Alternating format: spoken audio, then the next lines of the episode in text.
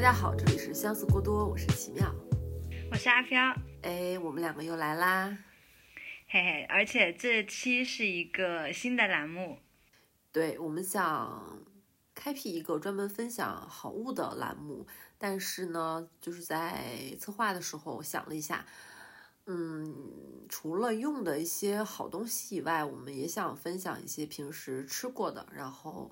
喝过的、去过的一些好地方，所以呢，单单说好物的话，可能有点局限啦。然后我们给它起了一个新名字，是阿飘想的。阿飘，你来讲。这个栏目的名字就叫“这个好啊 ”。哎，这是这个好啊。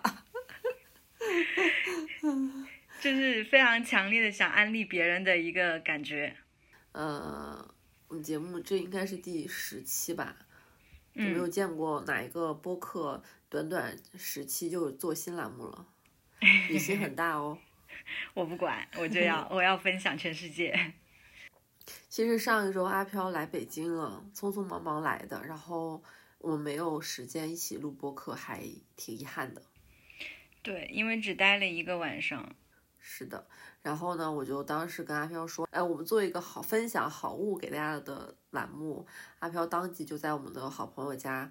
就是在安心家去搜刮各种东西，对，因为安心是一个，就是他他家里有好多好多吃的，而我家里就是没有什么，我从来都不会买零食，为什么呢？不是我不喜欢吃零食，是因为我太太喜欢吃零食了。只要我囤零食、买零食到家里面的话，我就会一直吃，一直吃，就是买多少吃多少。那你自控自控力好强，这叫自控力强吗？叫自控力太差了。就像之前，我在我我买草莓，我买了一斤草莓，我一次就一次性就全吃了，吃到我牙齿就是刷牙的时候牙齿酸。我说你自控力强，意思就是你知道你会吃很多，于是你就不会买很多，这不就是自控力很强吗？反正我就知道，只要我不买，我就可以，我就不会吃。嗯。所以零食这一趴就是你是从安心家捞到了好东西，那就我们先从零食开始介绍吧。你先来第一个，嗯，我在安心家吃了好好几个零食，然后现在都还能记起来的是一款叫是默默点心局的那个香葱饼干，它是一个一个罐子装的，然后那个饼干也就半截的手指那么长，然后它是香葱味，然后有一点点甜味的那种味道。特别适合，就是你看剧啊，或者是看书的时候，就是吃，很，我感觉就是很香。妈，我现在咽咽了一口口水，你真夸张，真的很好吃。上海有默默点心局吗？它好像是一个在网上买的牌子吧。默默点心局是一个网红店，你看你。是吗？是啊，是一个线下店。哦，那我不知道，我就是就尽量不去了解零食这一块，然后自己就不会产生对零食的欲望了。那我明天就是我上班路过，我要立刻去 买一罐尝尝，到底有没有这么好吃？那一桶很大吗？嗯，不大，中等大小吧，算是。不大不小的中等的那种圆筒的那种大小，呃，之前我有外卖买过他家的东西，而且默默点心局刚开在北京的时候排队要排队的。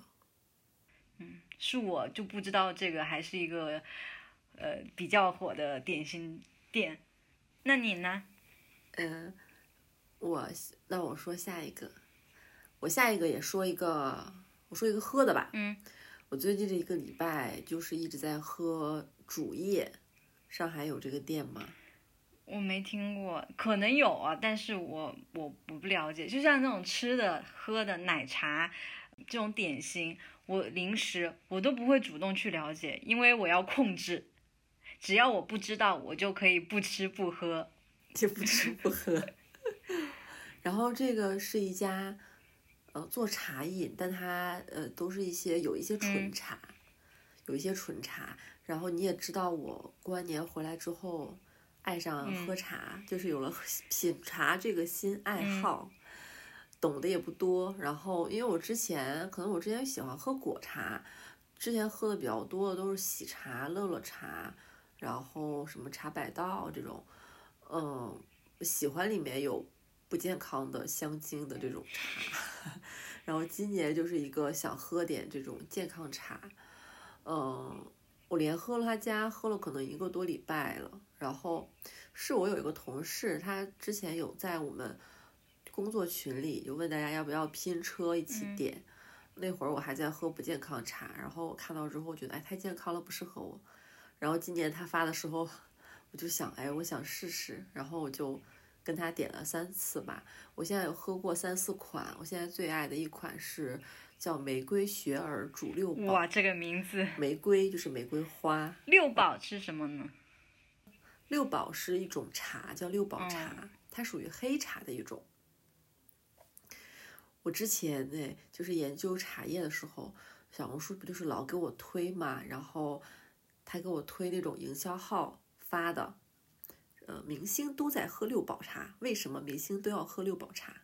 什么孙俪呀、赵文卓呀，然后还有那种孙俪跟赵文卓参加节目喝六宝茶的片段，然后我就去搜了一下，呃，不同的茶叶有不同的功效。嗯，那六宝茶是什么功效？就六宝茶的功效最全，它有一个。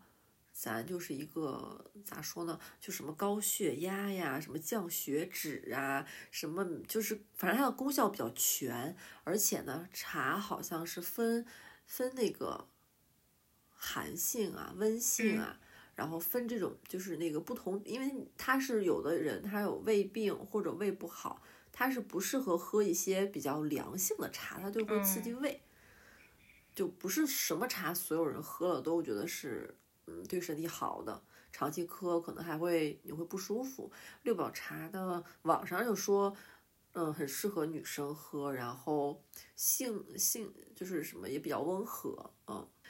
但是呢，我在没有喝他家这款之前啊，我没有自己买买过六宝茶的茶叶，因为网上的搜到的视频都在讲这个茶非常难泡，新手泡不出来好喝的味道。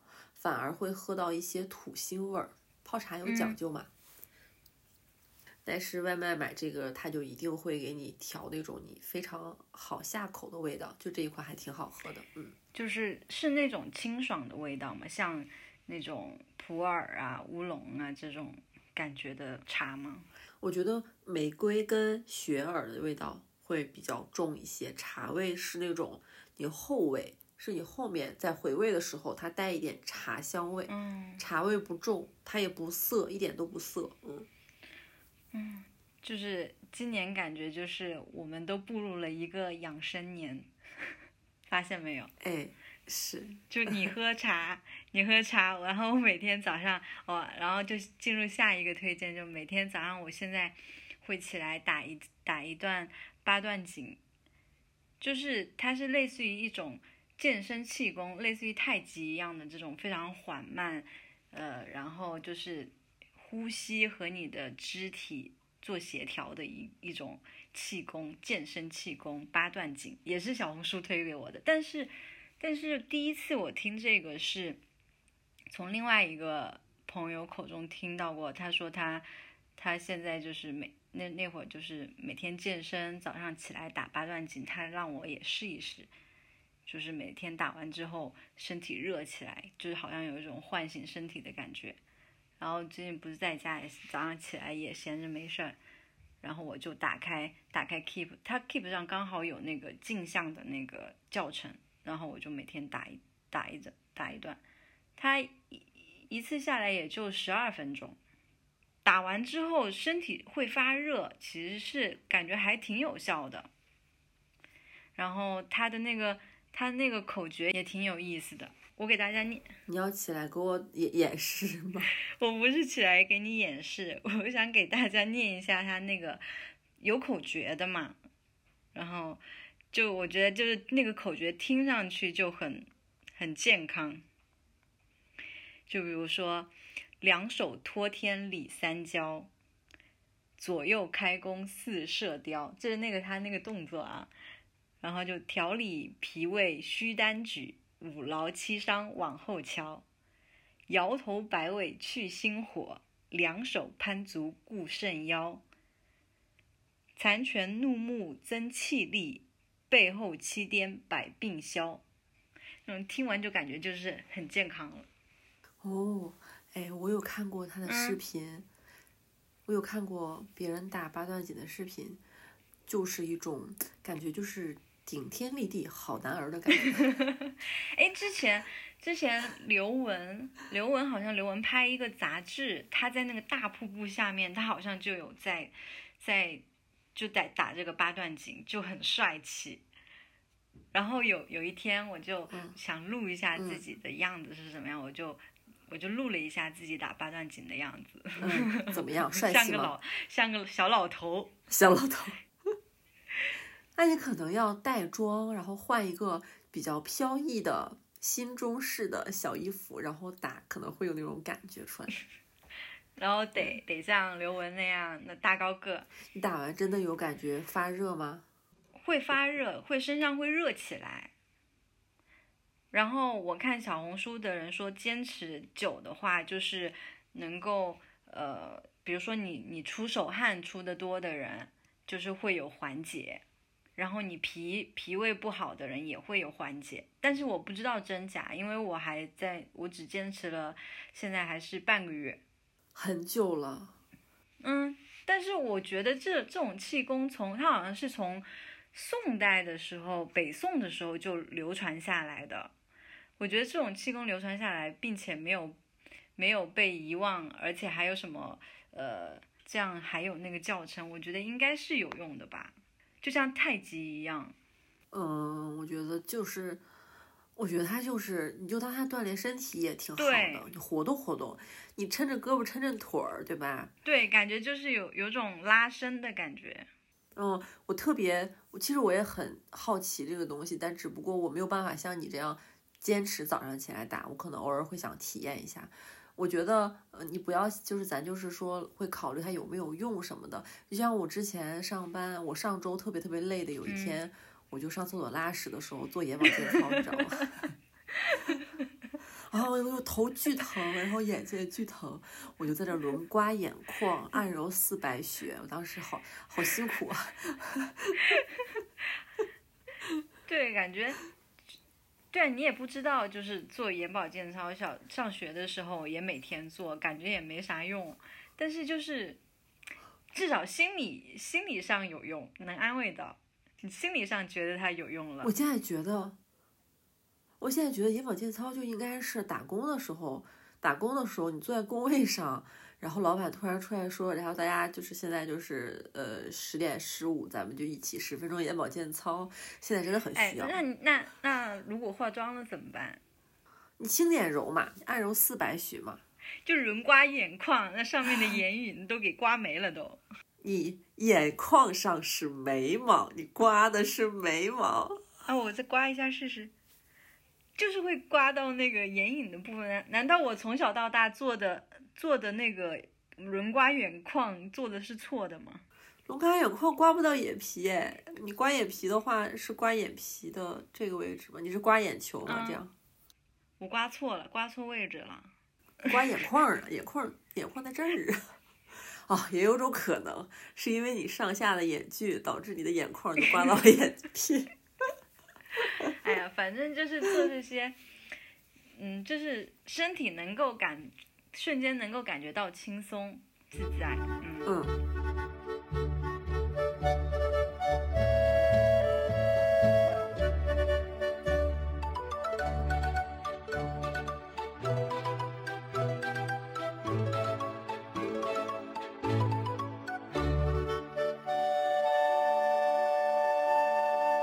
眼保健操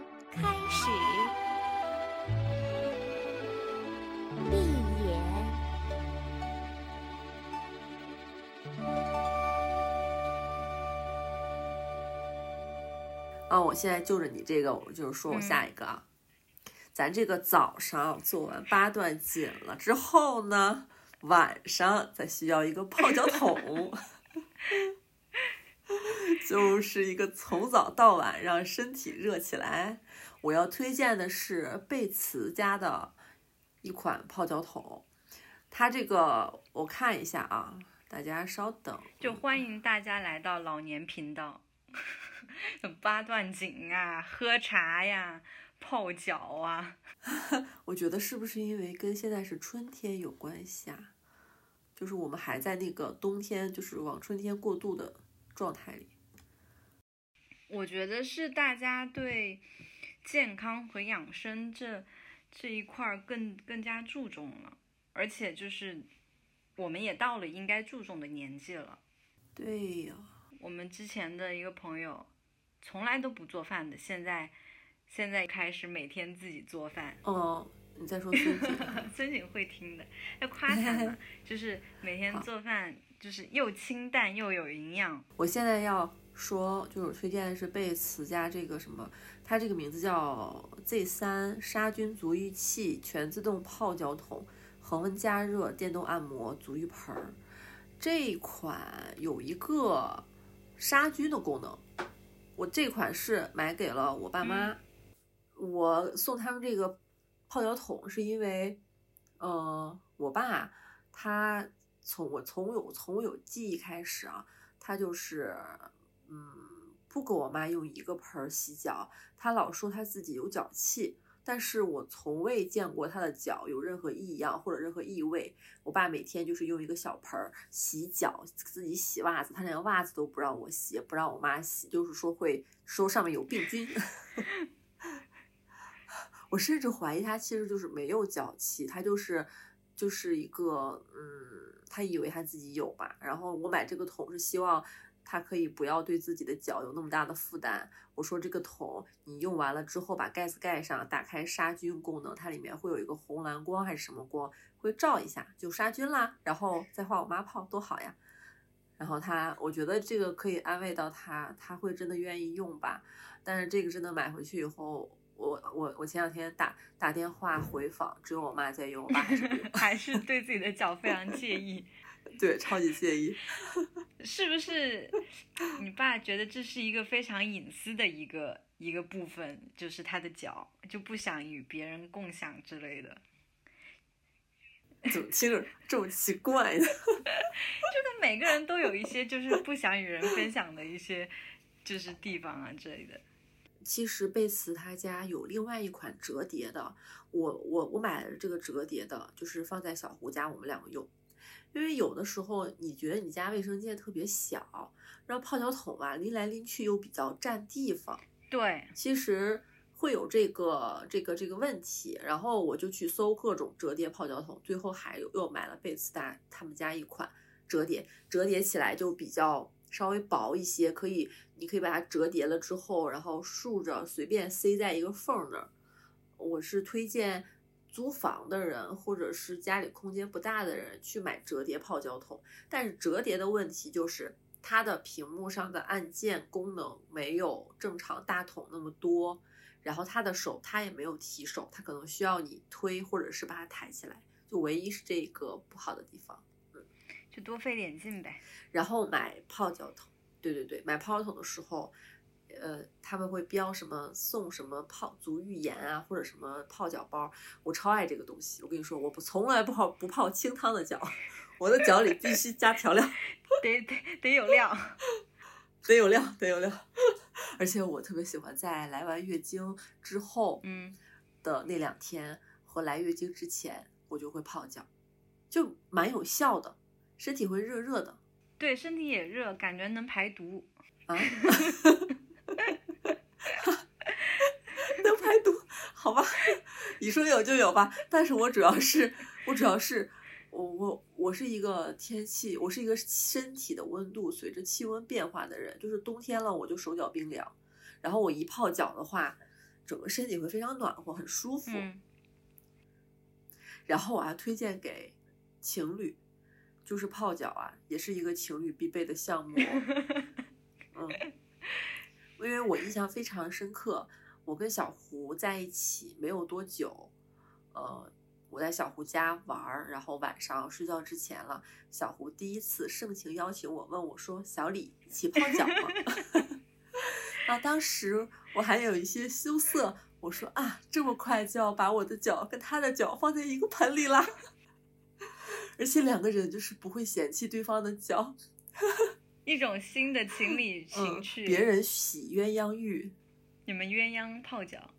对，别人是洗鸳鸯浴，我们鸳鸯脚，我们鸳鸯脚，我们那个盆啊不够大，呃，两两双脚，四只脚叠在一起，上下踩着，然后在里面泡，一些亲密接触，并排坐在那边，然后腿是挨在一起的，脚是挤在一起的，然后你们手机上那会儿，当时我俩在打打游戏，觉得关系一下子就拉近很多。是，就变得很很家常，就而且又让两个人身体热了起来，又是这么热的，从从脚 脚心传传递的爱。哎，你说为什么那些公益的广告，就是小的时候看的都是孩子端一个泡脚盆儿给妈妈，说妈妈我来帮你洗脚，为什么没有男朋友端着泡脚盆儿给女朋友说我邀请你和我一起洗脚？我给你一个广告的点子了，有没有就是泡脚的泡脚桶？现在一个新的切入角度就是给情侣用，增加情趣。嗯，其实情趣不是那种性的情趣啊，说的是大概是那种就是关系会迅速拉近，像家人般的，就是脚和脚缠绕在一起。脚碰脚和手碰手是两种不一样的心理感觉。哎。导致我现在有一个毛病，就是在小胡家呀，我要泡脚的时候，我就必须拉着他泡，我就不喜欢自己一个人泡脚，养成了一个矫情的毛病。那我接我下一个吧，下下一个就是呃，也算是算是一个卫生用品，是舒服刮毛刀。我可能可能你们都用过，但是是我是第一次用这个这个刮毛刀，以前我都用呃脱毛膏。然后后面不是说就是脱毛膏还是会有一定的化学药成分在嘛？我好像第一次见这个东西，好像是在之前在北京住的时候，安心好像有一个，我们住一块儿嘛。但我那会儿也没买。后面我来上海之后，其实我做了那个激光脱毛，脱腋下嘛，然后就是腋下它不会长那么多了，就脱完一个疗程之后，然后用脱毛膏的话，感觉很很不好。后面我就在淘宝上买了这个。舒服的刮毛刀，它是那个刀片外沿，它有那个肥皂一样的东西，你打湿之后，你刮下来特别顺。第一次用的时候，我刮了腋下，我我心血来潮，然后我把脚踢，我把腿毛也刮了。我吓一我一跳，我以为你要说脚毛，我说你脚上还有毛。我把腿毛也刮，因为它刮起来真的非常的顺滑，你知道吗？就跟就完全没有。没有那个就没有任何的什么痛感呢之类的，就好像一块肥皂在你皮肤上划过一样。我想为什么我早早没用这种东西啊？你用过吗？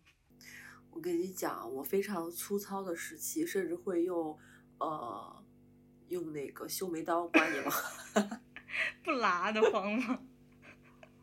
我因为我的我的腋毛长得比较稀疏，其实不多，基本上一刀划拉下去就。就结束了，所以我非常懒得去研究。之前啊，非常懒得去研究比较说什么刮的干净，什么是专业的，因为我觉得我的腋毛本身也不多。嗯，然后我那会儿特特别凑合，就会用修眉刀然后刮一下，就还好。不怕刮伤吗？嗯，没有刮伤过，但是现在不会用了。现在我也是会买这种专门的剃毛的。刀具或者是工具，脱毛膏也用过。脱毛膏我觉得是有点麻烦，是还要等，因为你放上去你还要等一段时间。这个还挺好用的，你可以试试。嗯，好，这不马上也夏天了嘛，那我我觉得可以试一下这个。好，那我说我的下一个，下一个呢，我要说的是一款精华油。冬天开始吧，就是网上说了好久，什么以油养肤啊什么的，我没有去研究过啊。具体是这个东西它好在哪儿？我是那种，我是那种混油皮，然后冬天的时候皮肤还会有点干，我的皮肤状况不是特别的好。但是呢，呃，我对那种护肤品需求的量比较大，就是我如果涂面霜的话，我是喜欢很厚很厚的糊在我的脸上，就是我不希望它什么，呃，有什么呼吸感或者透气，不需要，我就是需要非常非常厚的扒在我的脸上，所以我开始用油，我就是用的至本这个油，这个油之前胡姐他们公众号。就是胡心树那个公众号也推荐过，然后我其实就是看了他们写这个，然后我就买了至本这个油。我讲啊，我就是讲实话，就很划算吧，九十九一瓶哎，才。然后我是晚上的时候非常非常懒得擦脸了，可能涂一个眼霜，然后把这个精华油倒很大一泵在手里，因为不心疼，它这个量你用多多你也不心疼。然后我就是搓满手上脸，因为我头发你知道。是沙发，我在想啊，小的时候呢，老一辈的爸妈用那种头油啊，是不是也是这种油啊？我不知道，我就非常顺手，擦完脸之后手上还有，我就往头发上这么一抹，我整个我就解决了。你就大头大大油头了，不油哎，它那个油到头上之后，嗯。它跟发油不一样，就是确实可能你专门的部位还是用专门的毛发的精油，但是以前我用过一些头发的那种护发油，我觉得那个味道都不是很好闻，而且护发油抹完了之后呢，呃，它也没有说很好的吸收吧。但是，然后我就想，就反正都是油，什么油不行呢？然后我就直也往头发上上，当然肯定不不是往头皮上抹，就是抹发尾呀这个位置，因为我的头发是那种沙发，然后很毛躁，我只要给它一点油，我就会舒服。哎，它会有那种湿发的效果吗？不会，不会，湿发你要得用专门的湿发的，嗯，那个是想挺美。小因为我最近不是剪了头发嘛，剪了头发，我剪的是那种呃，算是呃，那这叫什么头发？有点像德善那个形状，但是又没它那么蘑菇，就有点日系的那种感觉。然后日系它不是讲究那种湿发造型嘛，然后我就想，如果这个东西能湿发，哎，九十九一瓶，便宜大碗。不行，它没有湿发的作用，也不定型，你还是要买专门的湿发的。你去搜搜。嗯，接着这个剪头发，然后因为剪了这个头发，剪到肩膀上面这儿嘛，然后如果其实如果如果不把头发拉直一点的话，它是会发尾会有点内扣的，就会显得很很蠢。然后我就去买了一个那种，呃皮。小小的夹板，它是说是是刘海夹，然后特别，我看一下有多多大，不长，也就比我比我的手掌再长一个半截手指的长度。我看一下，啊，可爱，牛油果色，对，牛油果色，一个叫牌子叫什么叫 Lana 的一个小平小夹板，然后它还能合起来，有一个有一个按钮。摁一下的话，它就合起来，就是一根一根棍子一样的形状，就非非常好携带。我上次去北京，我也就带了。它就是很适合夹短发，不管或者是你夹刘海。短发的话，就是我把发尾拉直了，然后就不会显得那么蠢了。你你说到刘海，我我想起来，我之前买了一个假刘海儿。我烫完这个短发羊毛卷之后。我就是觉得我的中分羊毛卷，因为我之前长发的时候是中分羊毛卷，然后我现在是嗯短发，然后半长，我烫了卷，感觉有点就是看皮了，我就想，哎，放一个卷卷的刘海会不会可爱一点啊？然后我花我就花了四十五块钱，我在淘宝上买了一个评价很多、销量也很高的卷卷刘海。嗯，看，尤其买这种刘海不放心哦，我还看人家那个买家秀。都很可爱哦，都很日系哦，都很百搭哦。然后到手了之后，当时我跟我妈在一块儿，我就是特意洗了个头，化了个妆，戴上我的小刘海，转身，我妈当时就一个爆笑，我妈就是一个爆笑。然后我再看镜子里面，怎么形容呢？有点像《山楂树之恋》，你知道吗？《山楂树之恋》里面混进去了一个大姨的感觉，嗯。然后那个刘海儿就是买失败了，然后也过了退货的时间，所以就安放在家里。然后，嗯，我从高中以后就没有再留过刘海儿了。你的脸型不适合留刘海。俺知道，俺 好奇，只是想好奇，就是能不能就是百变一下就失败。你说的那个夹板我也有一个，然后我之前还是直头发的时候，我自然卷嘛，然后我买的也是他家的，我买的是大的长的，当时做很多功课，最后发现京东上他家销量还挺高的。我觉得他家的夹板比较好的。嗯，我用的那款啊，比较好的就是在于，呃，不好的夹板，你往下拉头发的时候会有那种拉扯感，你会有几根头发或者头发一根头发被扯到的感觉。但是它的那夹板是你手只要下来带到那个头发就会直接跟着很顺滑的变直，不会，它不需要你使劲去扯头发。我看最看重它很很方便携带，小小的，然后我。去哪儿的话，我都能带上。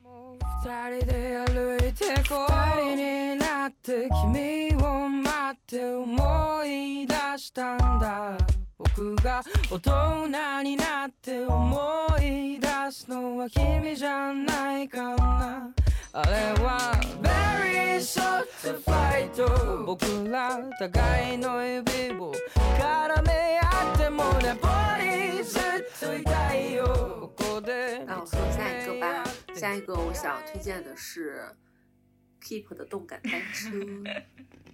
不是一个新东西啦，很多人都知道啦。但是为什么想推荐这个呢？是因为你看上次我们去火烧鱼吃饭的时候，然后蹦蹦他还有在想收一个二手的这个动感单车。他之前有问过我，就是要不要出。他问了大概他身边所有买动感单车的人，觉得肯定有谁家这个单车在吃灰吧？是不是会卖掉？但其实没有。大家都很努力。嗯，这个动感单车怎么讲呢？嗯，蹦蹦还特意去坨坨家试骑，然后坨坨当时不是有在饭桌上讲嘛？嗯，蹦蹦骑的比较费力啊什么的，因为他给他开了一个直播跟骑。其实动感单车真的消耗蛮大的，而且我觉得它是不累人的。你要是跟跑步比的话。就是如果你跑步，你觉得你在那种陆地上，就是真实的地面上跑，不是跑步机，你觉得你很费力，然后跑的下来你也会肚子疼，然后坚持不了多长时间，你觉得跑步很痛苦，然后你又想做有氧，我觉得动感单车是非常好的选择了，因为因为 Keep Keep 这一款它里面有直播课，它那个里边会给你设定。就是你这款，就是这这堂课是燃脂的一个骑行，还是一个什么爬坡的骑行？它会有智能的一个调阻，它有个智能阻力。然后你你要是蹬的费劲儿了，你还能改，你可以改一个更简单版本的。而且骑骑自行车，说实话真不累啊。它不是一下子上来你就要加速，然后猛骑，超级累。不是，它是那种先慢慢骑，然后再加速，然后再让你歇一会儿，你再爬个坡，加点阻力，就是那种像哄小孩儿一样，你就慢慢就骑下来了。嗯，三十分钟燃脂骑行根本就不累，但是又爆出汗。嗯，哎，那我有一个问题，就是，嗯，就像我我们平时骑自行车，骑了三十分钟以上。其实我我屁股那就是会会有点，会有点难受。那骑这个 Keep 的动感单车，它会难受吗？哦，是这样啊。你现在骑你这个自行车，屁股附近还是会疼，就只能说明一个问题：你骑太少了，你屁股那个地方还没有被硌出来啊。你骑的太少了，对，它就相当于。你好久不运动，猛的运动一下，你的肌肉会酸一样。那个屁股那个地方，你只要把它硌出来就好了。你经常其实就不痛。是不是得屁股上长茧？倒不是茧子，它是让你那块骨头，你跟屁股车座子接触那块会非常实的印在你的那个一个就是屁股附近的骨头上嘛。那个骨头比较硌嘛，硌得很痛嘛。那车座的又比较硬，你骑久了你会觉得很硌，但实际上你只要多骑一骑，慢慢就好了，就适应了，就不痛了。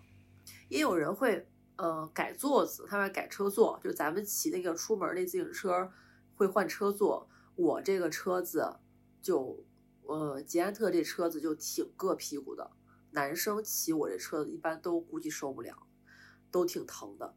嗯，但是我也没想着改车座，因为我已经习惯了，就适应了。有的时候可有的是可以在上面加那种软垫儿，或者是直接换一个更舒适度更高的车座子。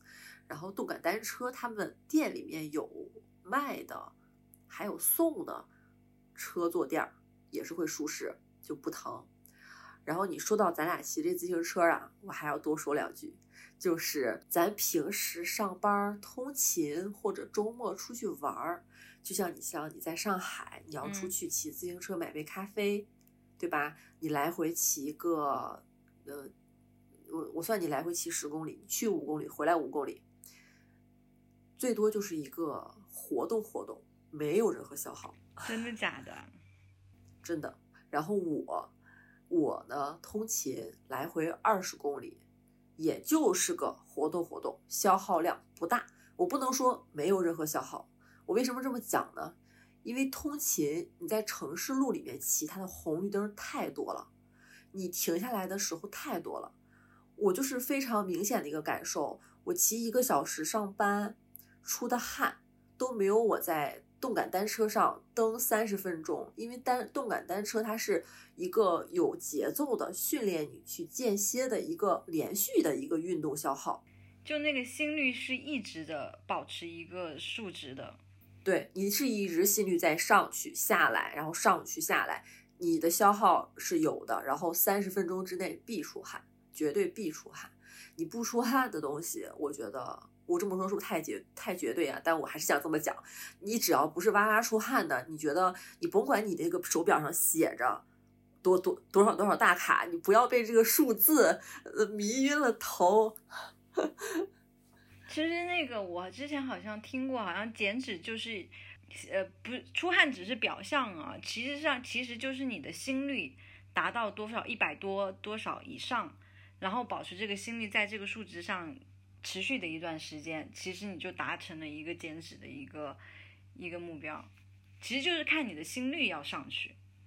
所以就是在城市里骑自行车，要想有消耗、能掉秤、有氧量达到的话，就不能骑通勤路，就要像那些骑车的大佬去专门骑那种骑行线，有爬坡的，然后有加速的道。没有红绿灯，你就可劲儿骑，你来回搂个二十公里，绝对非常的出汗，非常的有效果。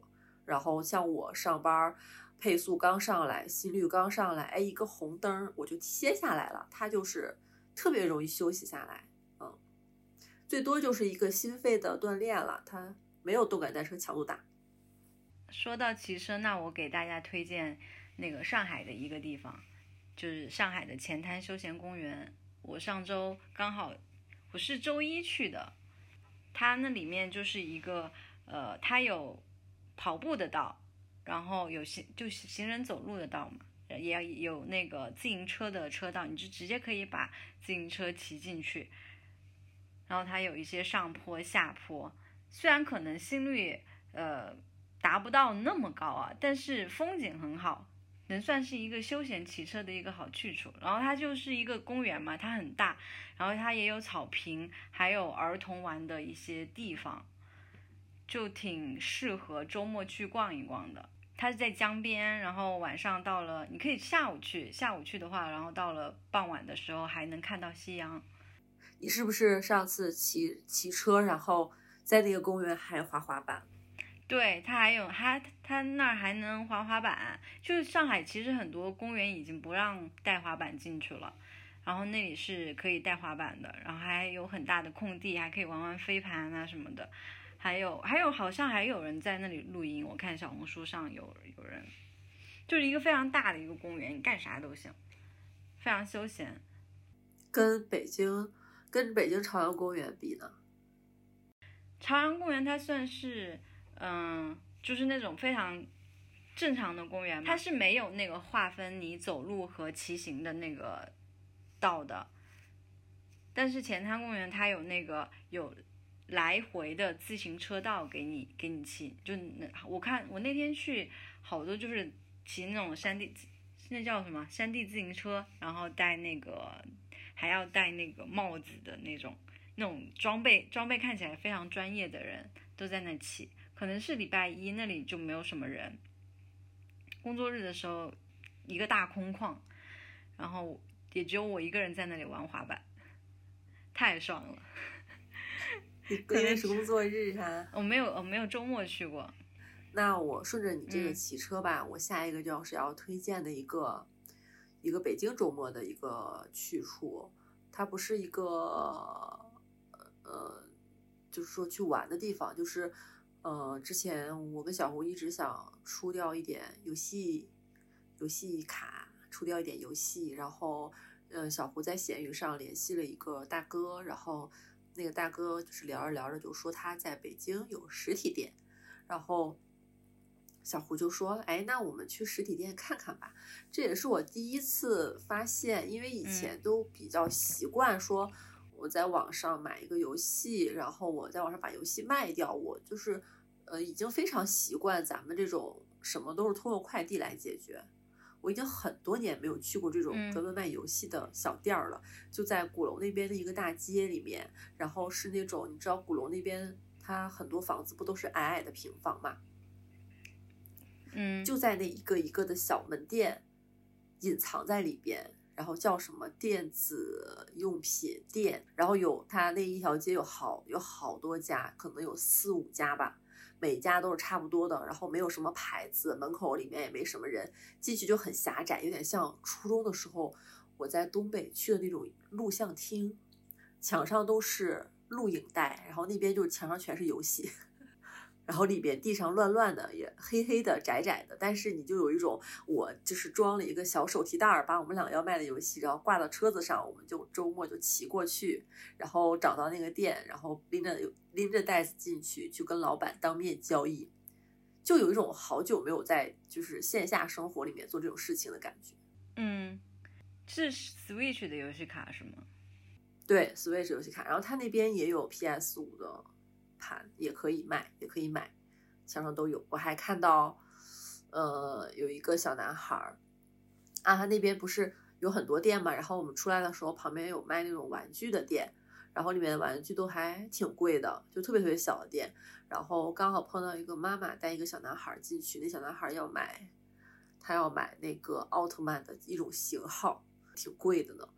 然后他妈当时在旁边就是说：“你给我一个非买不可的理由。”然后那小男孩说：“我下半年什么玩具都不买了。”我听到他这么讲，我当时就觉得很想笑。看来真的很爱。他超爱，他超 爱。然后我就是斜头看了一下，我说奥特曼多少钱？我他能发这么狠的那个誓言？我一看，嚯，两千五呢！嚯，好家伙，能买一个 Switch 了。啊，就是那种我不知道是不是进口的的型号啊，它那个我不懂，不是说分好多种吗？现在玩具这么贵啊！天呐，手办吧，很大那个，超级大。但是像我这种玩家的话，我就。呃，买卡是不会卖掉的，就是即使我已经通关的游戏，我也不会卖掉。就有一部分天堂的玩家会，呃，收藏。你就是那个收藏家。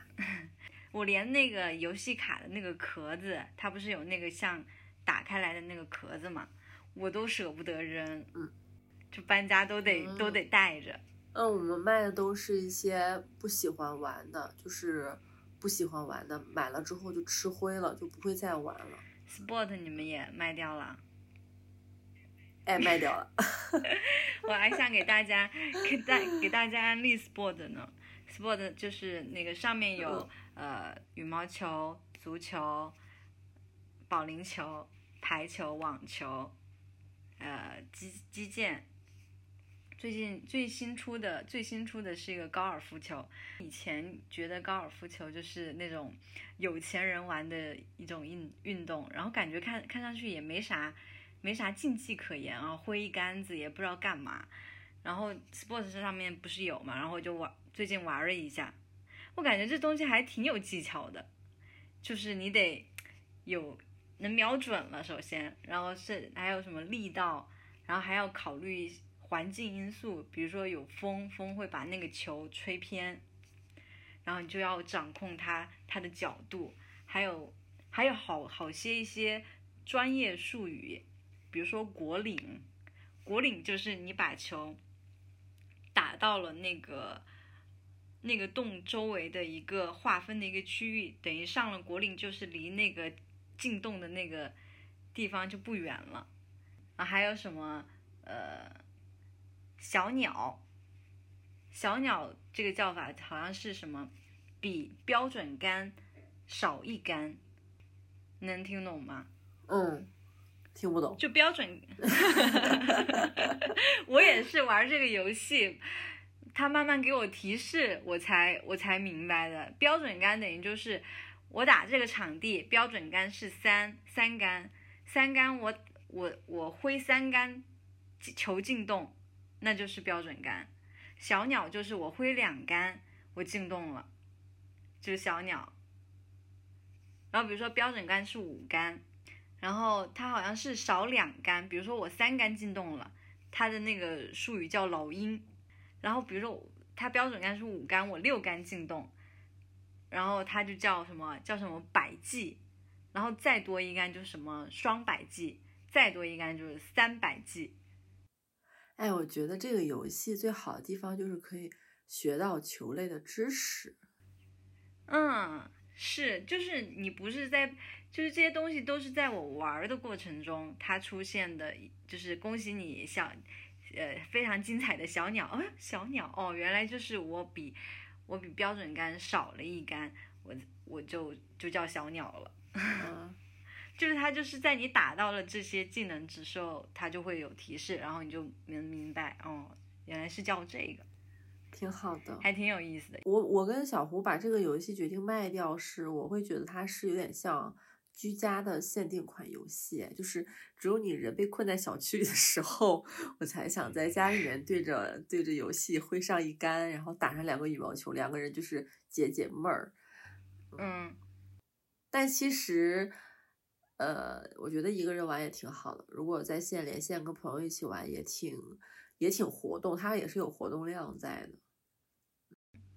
是有活动量的，我打几。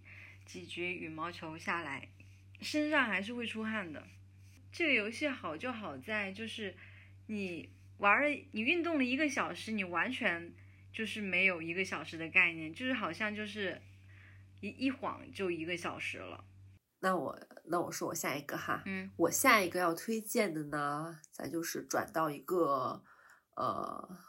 衣物上吧，我就要推荐一个裤子，一条裤子是优衣库，应该是上个月出的一个 U 系列的男士伞裤，呃，在官网店直接搜 U 系列伞裤就有就有，然后店里也是在男裤那边摆放着，它的它的料子，给你展示一下，我今天穿的就是回来正好脱在这儿，我我我。我离我离这个麦近一点，不知道大家能不能感觉到，它不是那种普通的棉，它是那种沙沙的那种感觉。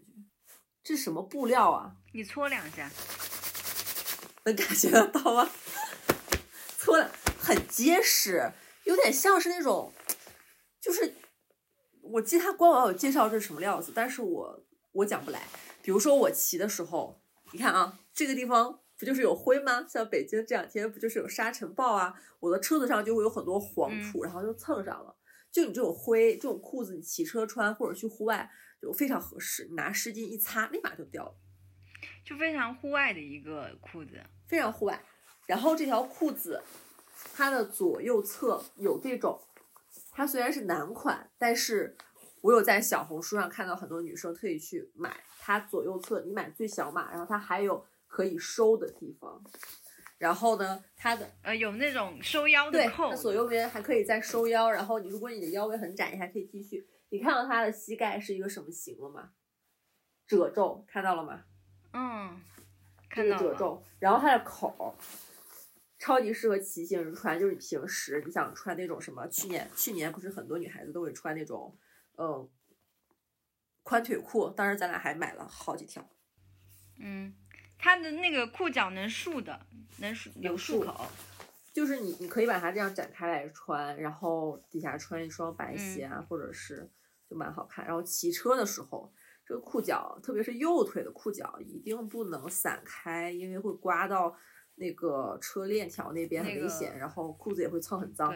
它这个收也是直接拉一下这个绳子，两条裤腿收的很紧。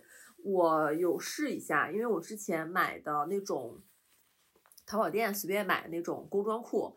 宽腿的，然后是也它也有收口袋，但是你收完之后必须要再绑一个骑行专用的呃绑腿带，把这个裤子再绑一下，绑在腿上才可以，不然它还是会刮到。这条就不会刮到。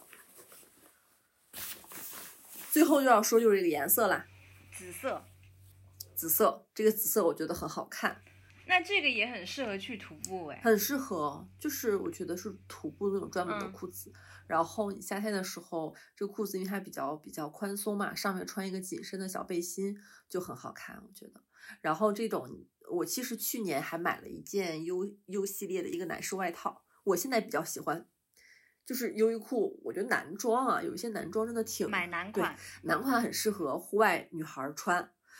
然后，如果刚好你和男朋友的身材，嗯，不差特别多啊，你比如说，呃，我跟小胡的衣服，就是我买这种比较宽松的男款的衣服，他也是可以穿的，这条裤子他也能穿。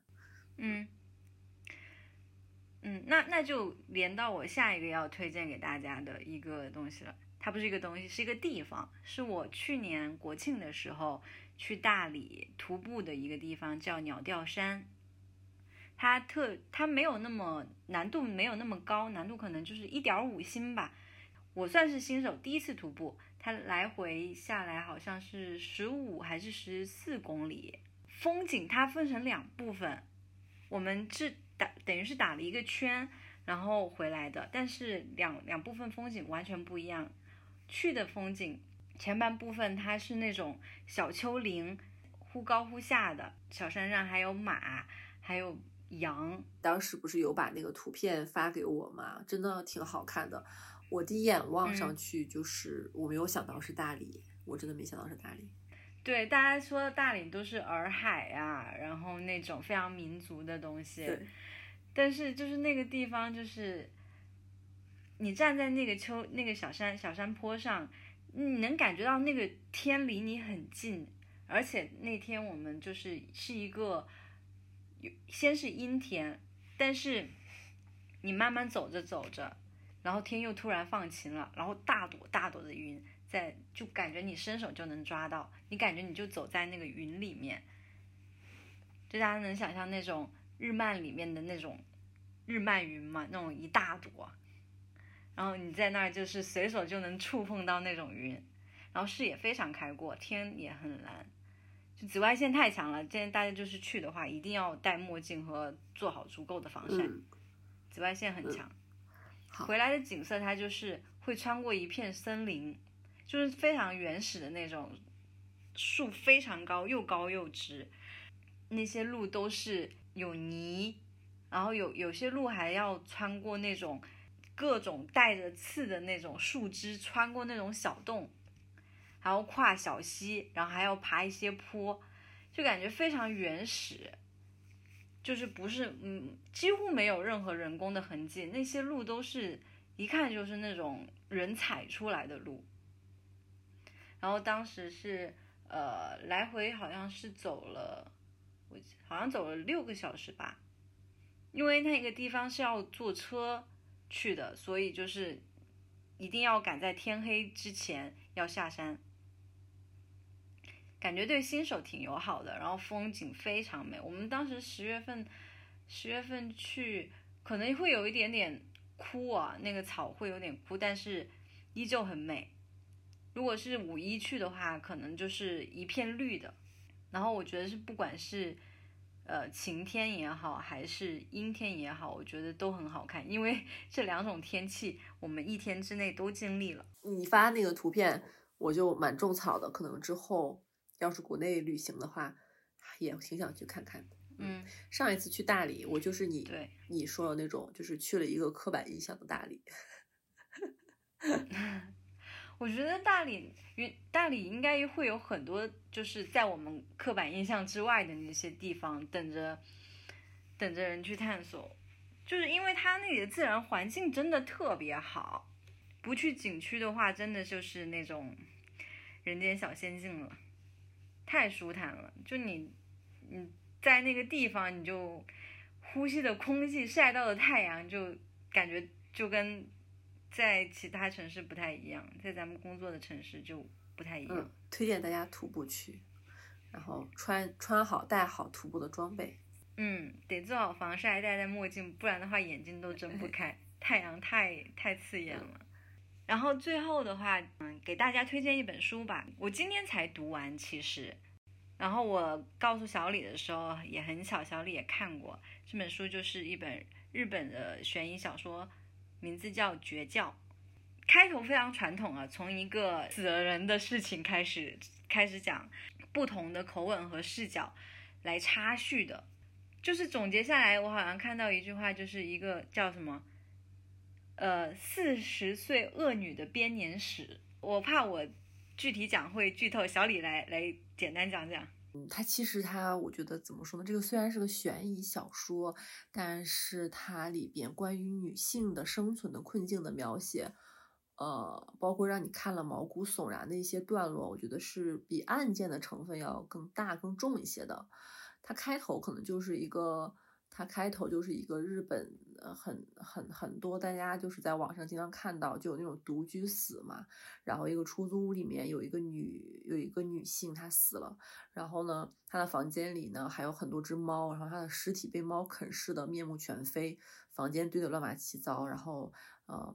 负责调查的这个女警察当时下意识觉得她是应该是独居死，但是呢需要联系她的家里人，然后找她的户籍，就通过这个女警察就穿针引线，然后就发现这个女女性她生前有过是五位丈夫吧，四位还是五位？反正她通过通过查这个女女主角的她的户籍的一些资料，然后又跟另外一个案件。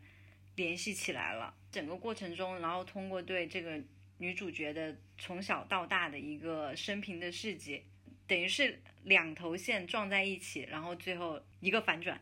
我还是接着我那个说啊，就是她生前有过五位丈夫，可能是五位，然后只有最后一位的，呃，下落不明，其他四位都死了，就等于这女的跟她结婚男的全全死了。那这个警察就是比较敏锐，觉得那这个事情里面一定是有蹊跷的，然后通过破案，然后通过寻找她过往的经历，最后发现里面是反转套着反转。这是一个女性很不幸的一生。然后同时，这本书最吸引我的一个地方，除了这个故事悬疑本身这个开始，还有就是它的一个。人称，你有注意到他起来，他上来第一篇先说，嗯，你的名字叫铃木洋子。对，这个人生最后会发生一个转变，然后这个转变也是整个小说最让人毛骨悚然，就是汗毛竖起来的一个部分。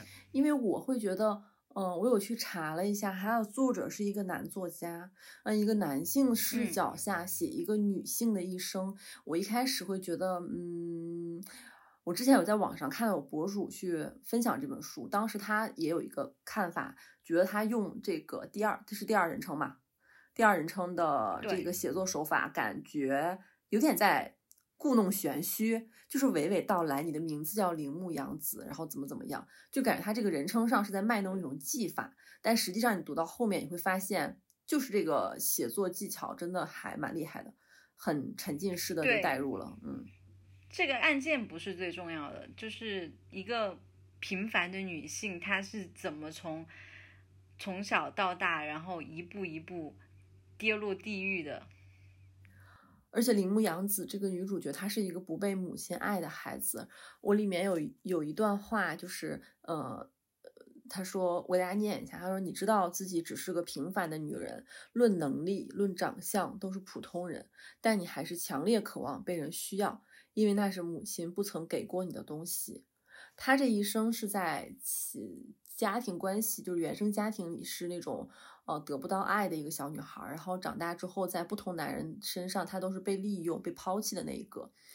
你可以拿它对比一下，而且是被暴力对待对，可以拿它。对比一下那个被嫌弃的松子的一生，但我又觉得是完全不同的两种故事。嗯，就是它展现的是是日本社会下女性的一个非常惨的一个境况。是的。那我们今天的分享就到这里吧。嗯，好，那我们本期节目就到这里，拜拜。好，拜拜。be like myself.